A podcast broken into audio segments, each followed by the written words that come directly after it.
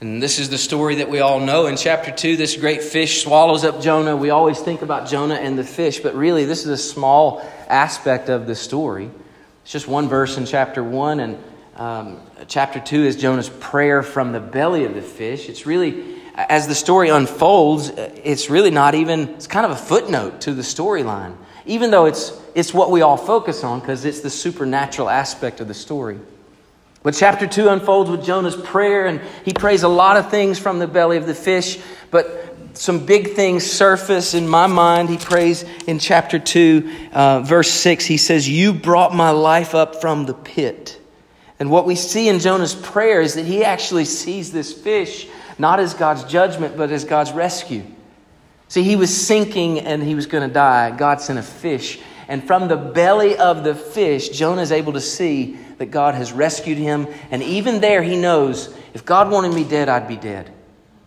But God still has a purpose for my life. And so, even in the belly of the fish, Jonah can sense hope. He says in verse 4 Yet I shall look again upon the holy temple.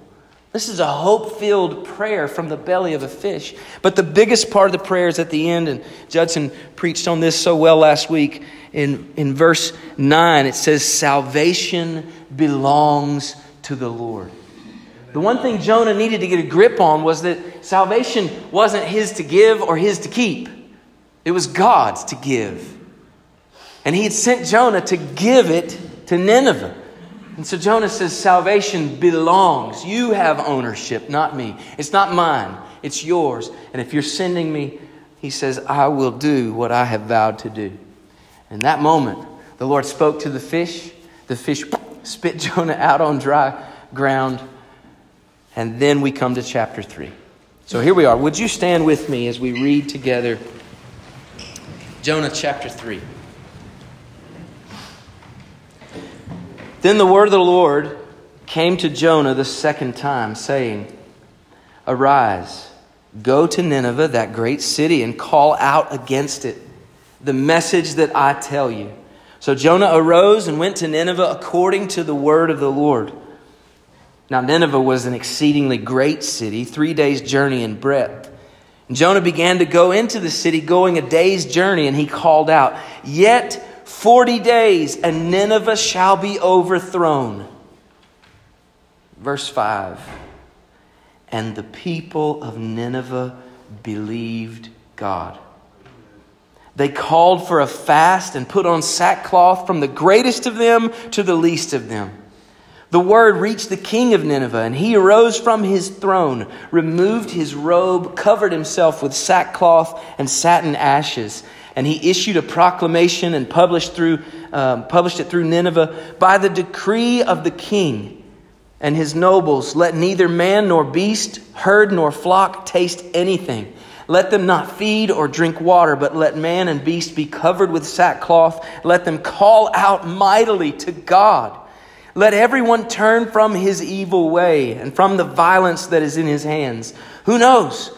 God may turn and relent and turn from his fierce anger so that we may not perish. When God saw what they did, how they turned from their evil way, God relented of the disaster that he said he would do to them, and he did not do it. Father, we ask now that you um, bless our time in your word. Holy Spirit, guide our thoughts. May we honor you. Lord, I pray you soften the soil of our hearts to receive the word, to receive with joy the implanted word.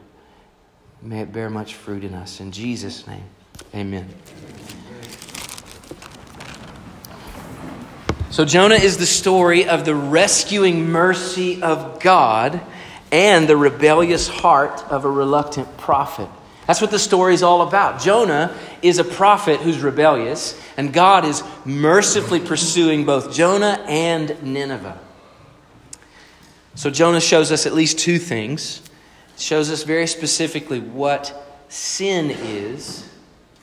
What does it mean to sin against God? You know, in this book, we have a story of a man who is directly disobedient to God. God gives clear orders, he clearly disobeys. So we know what sin is, and then secondly, who the Savior is. Jonah reveals to us the character of our God. We're going to dig into that today. So, if you're taking notes, the first thing I want us to see from this text about our God, remember, as we read the Bible, our aim is to discover who is God. So, number one, God is merciful to give second chances. God is merciful to give second chances. How many of you today are thankful that God is merciful to give a second chance, right? I am, I'm telling you. I'm, I'm so thankful that God didn't leave me. And then that God didn't leave me again. And then God didn't leave me again. My God is a God of second chances. And this, this chapter begins, and the word of the Lord came to Jonah the second time. And I love the reality that even though Jonah is rebellious, God is relentless in his pursuit. As a child of this God, I am so incredibly thankful. And Friday, I was sitting uh, on, a, on a metal picnic bench of sorts in the, in the jail section talking with these guys, and I'm telling you to look him in the face and say, Let me tell you something about my God. He's a God of second chances. That matters. It's full of hope. Do you need that hope today? Our God is merciful to give second chances. He's merciful to Jonah. You know, Jonah, he could have just let Jonah sink in the bottom of the ocean, but he sent a fish. He could have let Jonah just run far, far away, remember, from the presence of the Lord. He could have just let Jonah go far away from his presence. But he's a pursuing, merciful God who gives second chances to Jonah. And then think about Nineveh. We haven't talked a lot about this city, so I want to tell you a little bit about who Nineveh is. Maybe it'll shed some light on why Jonah didn't want to go. Nineveh is an incredibly wicked city. It's a great city in its day, but it's not great because of its character. It's great because of its size and its power. This is the, the capital city of Assyria. It's modern day Iraq, and it's the capital city of the most terroristic nation in the world in its day. These people are not just known for their power, they're known for their terrorism. If you were captured in war, here's what you could expect in Nineveh you could expect that they would skin you alive. They would take the skin off of your body, then they'd take you outside the city walls, dig a hole in the desert sand, and put your skinless body down in the sand. Bury you up to your neck Pull your tongue out of your mouth and pierce a stake through it into the sand. It's pretty graphic. I'm telling you, it's graphic. And here's the nature of what they do they, they leave a man in incredible pain to, to dehydrate to death in agony as the birds are pecking at his head. Once he's dead, they come in and they decapitate him and they take his head and they pile it on a mound of other heads outside the city walls. They take his skin and they tack it up on the city walls so that the, the city walls, as you come in, is covered with skins and there's a mound of heads. And here's the reality Assyria and Nineveh's archenemy is Israel. Jonah knows as he goes walking into the city, he's going to look and see his fellow man in a pile of bones. It's a graphic scene, it's, uh, it's murderous, it's, it's terroristic, right? But our God is merciful even to Nineveh. The song we sang a moment ago said, For when I was your foe, that's right. Still, your love fought for me. Romans chapter 5 says it this way But God demonstrates his love in that while we were yet sinners, Christ died for us. We're undeserving. We are, we were enemies of God, enemies of God. And yet he pursued us with his love. Nineveh is an enemy to the people of God. And Jonah is thinking, I'm not going to them because I know the character of my God. I know He's loving. I know He's kind. I know He's merciful. I don't want to go and proclaim a word to them. What if He forgives them? I don't want Him to forgive them. So Jonah runs the other way. But our God, what we have here is a contrast of loves. Jonah does not love Nineveh. God loves Nineveh. Because our God is merciful to give second chances. And then the beautiful reality that hits home with us today is this that God is merciful to you. God is merciful to you. None of us, none of us deserve God's love and mercy. One of my favorite things is to sit in the jail and level the playing field. I love looking at men in orange and white stripes and telling them, I'm no better than you. Because it's true. Amen. Do you believe that? Amen. If you don't, you're missing it. You need mercy. Just like I need mercy, just like they need mercy. And God is merciful to give second chances. Second thing we see from this text is that God has a message for sinners. God has a message for sinners. Look what he says to Jonah Arise, go to Nineveh, that great city, and call out against it the message that I tell you. God said, I've, I've got a word for this people, and I want you to go. I want you to preach this message. Now, Jonah's sermon, when you read what he said, his sermon, recorded in verse 4, is only eight words in our English Bible. It's actually only five Hebrew words. If I could speak Hebrew, I'd do that, but it's only five. I'd probably spit all over you guys in the front if I tried. But it's only five Hebrew words. It's eight words in our Bible, and here's what the, his sermon was Yet 40 days, and Nineveh shall be overthrown. I can't imagine that this is a popular sermon. I can't imagine people walked out patting him on the back. Good sermon today, preach. It was good, man. Real good. And we're going, we're going to talk about that one over lunch. I just don't imagine that's the way this went down. Jonah brings a message of warning, of judgment, and destruction. 40 days, this city is going to be destroyed. That's his message. And when we look at it on first glance, we're like, this is not hopeful at all. This is nothing but judgment. This is wrath. What, what is the point? This is not hopeful. And I was thinking through this this week, and um, I was reminded about being on the beach with my children, and I've got one that uh, likes to go a little further out than than we want her to go, you know. And she doesn't know yet how dangerous it is. And um, so I'm sitting there on the beach and I'm eagle eye, eagle eyes because my, my kids are adventurous like I am. And I just know if she goes a little too far, we're in trouble here.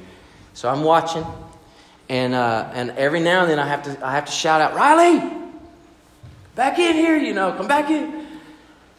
And it got to this point. So parents, see if you know what ha- what's happening here. Riley, one. Does everybody know what that means? Two. Two and a half. That's right. That's right. Here's the deal. She knows, and my kids know, your kids know. Uh, that means there's some judgment coming, right? But guess what? Every one of those numbers is built in with the hope that maybe it won't come. If I repent. Every number, Jonah says 40 days. And God's saying, I'm telling you, I'm going to have to wipe you out because I'm holy and your wickedness has come up before me and I cannot stand it. You got 40 days before I destroy this city. That's God's message. And when we hear it, we think, this is judgment, it's wrath, this is a terrible sermon. But it's God's mercy clothed in his righteousness. Amen. And we can't miss it that God, when he delivers a message to us to say, I cannot tolerate your sin, that is his mercy clothed in his righteousness. And I want to call on us today as we are sinful still That in your own life, God may be reaching out to you to say, Repent. I cannot overlook your sin. One, two, he's calling out to us as a good father does. Jonah's sermon was a warning of judgment and destruction, but built into it is the gospel. And here's the gospel the gospel is the good news of rescue in Jesus Christ. The good news of rescue in Jesus Christ. The only catch is, in order to be rescued, you got to know you're drowning. In order to be rescued, you have to know that there's trouble, that there's, that there's a problem. In order to be rescued from your problem, you actually have to know there's a, there's a problem. And that's what God is mercifully doing is he's coming to this people to go, you got a problem, and it's bad. That message shakes them, but it is the gospel. You know, everybody um, wants to be the doctor who says, It's a boy! Right? Everybody wants to be that doctor. Nobody really wants to be the doctor who comes in and goes, You don't have long. But the truth the truth is what matters, right? So Jonah, as he comes to proclaim, he comes to proclaim the truth. And the truth was 40 days, and Nineveh will be overthrown. That was his message. It's a pungent message of God's righteousness and mercy. Number three, God sends a messenger. Church, I don't want us to miss this. It's kind of simple because that's what the whole story is about God sending Jonah, right? Jonah disobeying and then God sending him again. But I don't want us to miss this. Um, in order to be rescued, you must hear and believe the good news about Jesus Christ. There's, there's no other rescue. There's no rescue outside of Jesus. You must hear and believe the good news about Jesus Christ. I want to share with you John chapter 5, verse 24. It's a great verse. Here's what it says John 5, 24. Truly, truly, Jesus says, I say to you, whoever hears my word and believes him who sent me has eternal life. He does not come into judgment, but has passed from life or from death to life. Whoever hears my word and believes in him who sent me, hear the word and believe in God, and you have come into life. That's what Jesus says. The wild thing is that Jonah was sent. We see that uh, in chapter 1, verse 2. God says, Arise and go. Chapter 3, verse 2, God says, Arise and go. Jonah is sent. But I want us to see, we talked about um, a few weeks ago, we talked about how Jesus is the greater Jonah. And just as Jonah was sent to Nineveh, Jesus was sent to us. I want you to see this. You know these verses, but uh, I want you to hear it through the lens of Jesus being sent. For God so loved the world that he gave his only Son that whosoever believes in him should not perish, but what? But have everlasting life. Now listen, the next verse.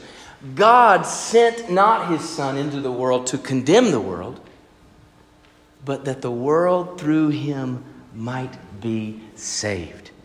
Now, I want you to hear the parallel between Jonah and Jesus. God didn't send Jonah to Nineveh to condemn them, they were already condemned.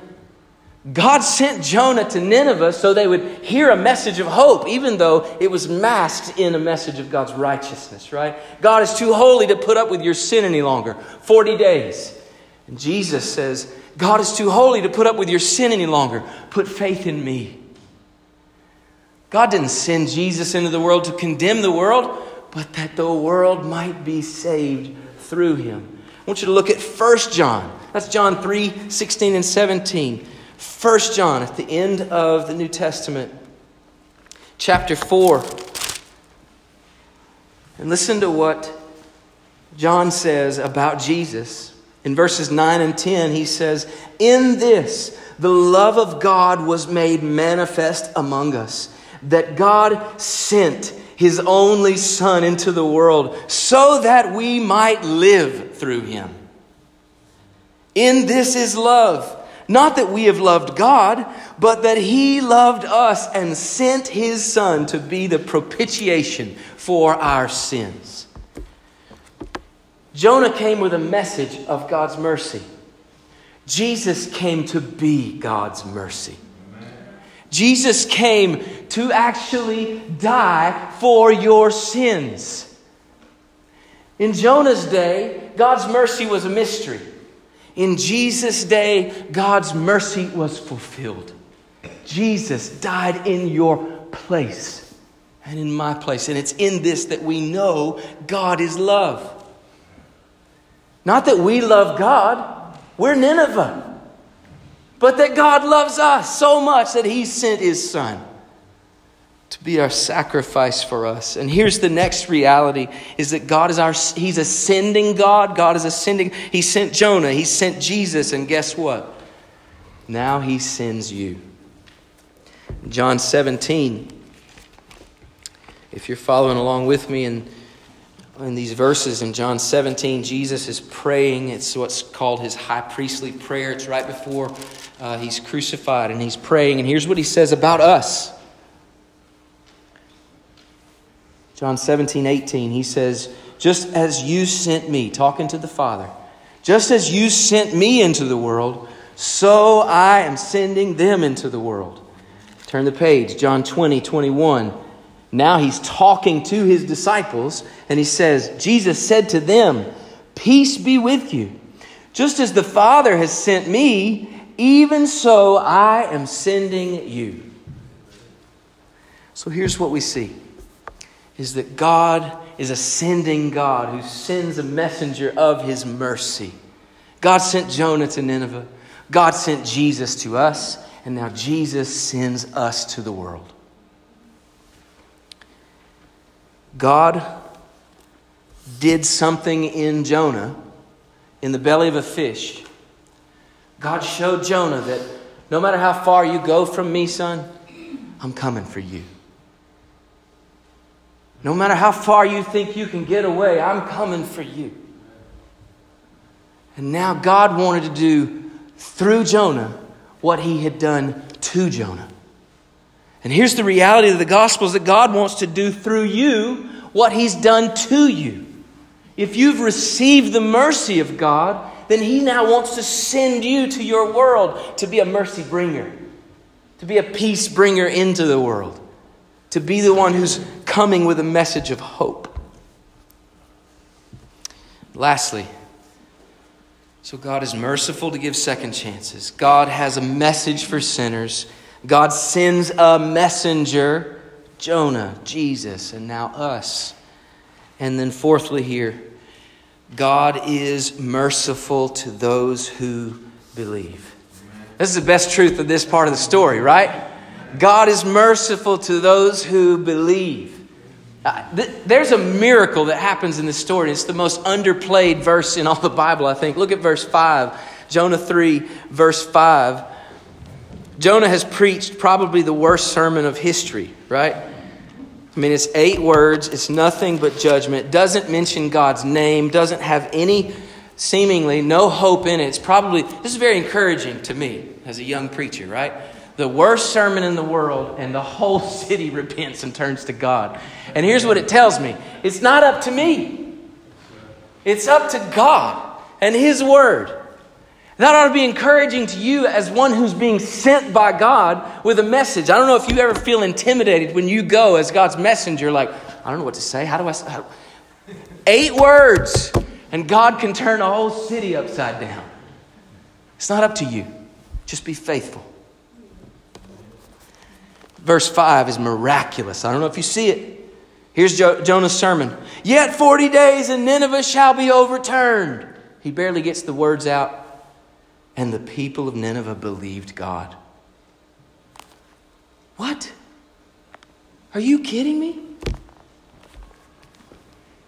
Yeah, actually, they call for a fast. They put on sackcloth from the greatest of them to the least of them. Even the king gets off his throne, takes off his robe, puts on sackcloth, and sits in ashes. Can you imagine our president taking off his suit and solid colored tie, putting on sackcloth and sitting in ashes and saying, No one eat, no one drink. We've offended God. May He be merciful. That's what's happening here. It's the power of God. And I'm reminded of what Paul said in Romans chapter 1. He says, uh, I'm not ashamed of the gospel, because the gospel is the power of God unto salvation for all who believe. I'm not ashamed of the gospel. It's the power of God. And that's what we have here is God is powerfully rescuing a people. Here's what we see. This faith does some things, right? When they believe in God, there's some activity that comes out of that. It's not just some kind of, well, I believe. No, there's, there's action. Make no mistake. Everybody, listen here. This is really important. Make no mistake. If your faith has no action, James would tell you it's not real.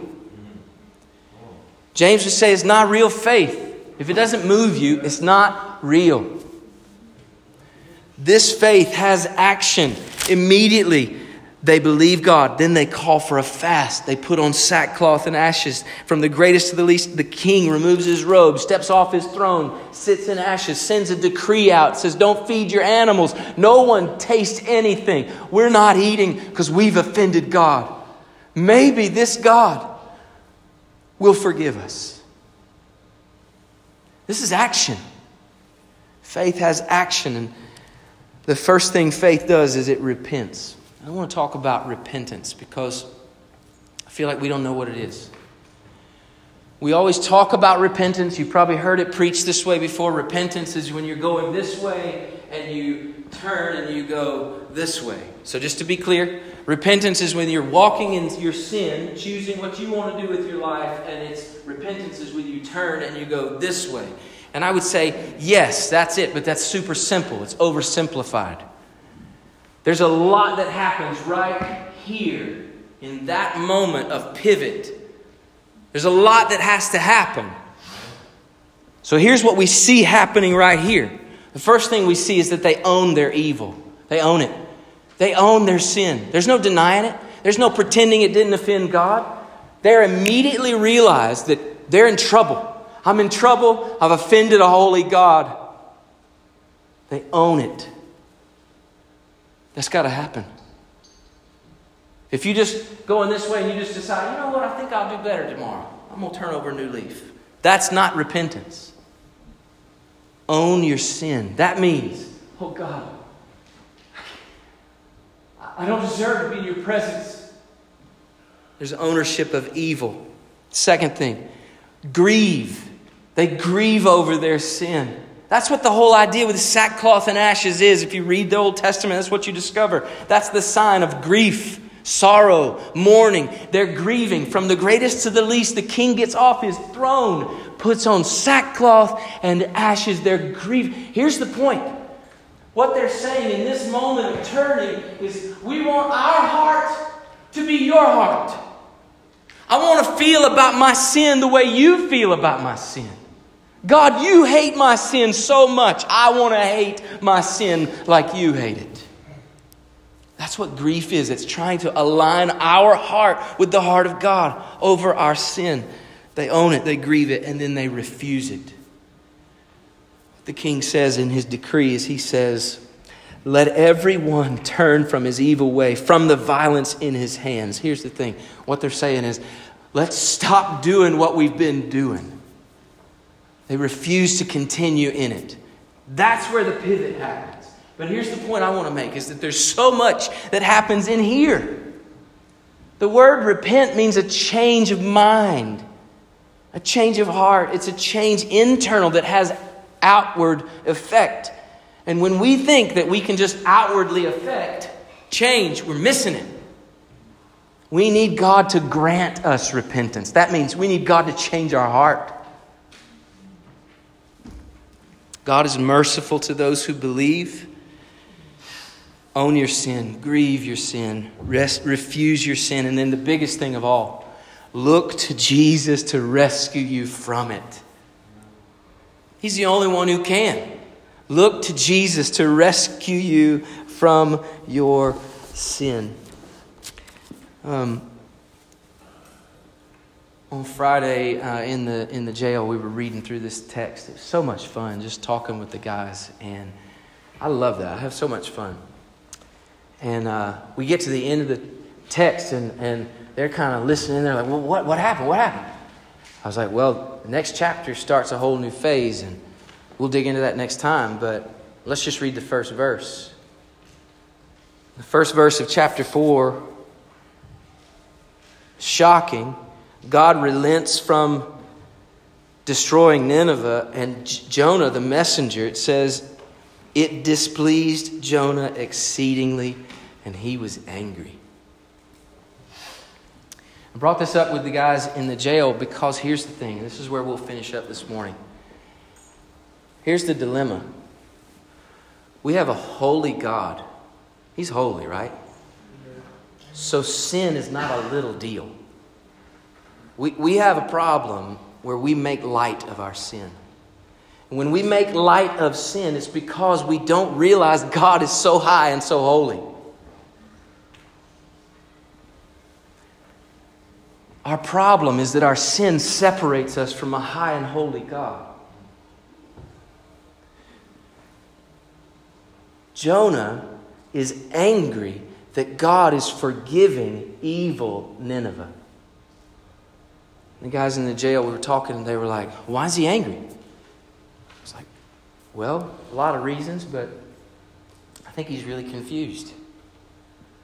And here's the biggest question of all How can a holy God forgive evil men? How can a holy God forgive evil men? I want you to think about it, okay? Because here's what we have we have a city of people who have been murdering and killing.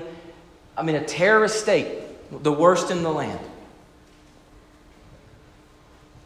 And God is just a holy, righteous God, is just going to forgive.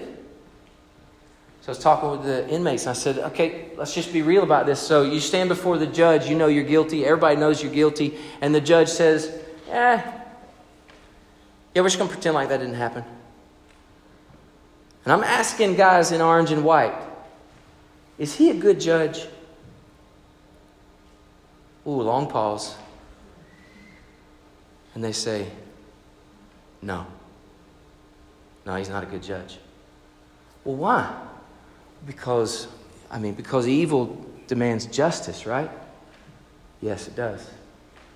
So the question still surfaces How does a holy God forgive evil men? Answer Jesus Christ. Amen. Jesus Christ is the bridge of God's justice and his mercy.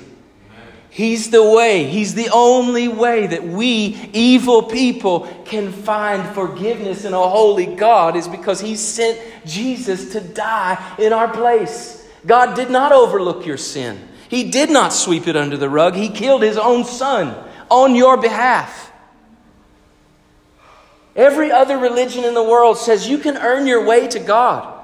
And Christianity says no. God made a way to you. He came to you to rescue you. None of us deserve it. We all deserve judgment. We are Nineveh. But God sent Jesus to rescue us by the mercy of God. Our God is a loving and merciful God, and He sent His only Son to die in your place and in mine. And if we believe in Him, He says, God so loved the world, He gave His only Son. If you believe in Him, you will not perish, but have everlasting life.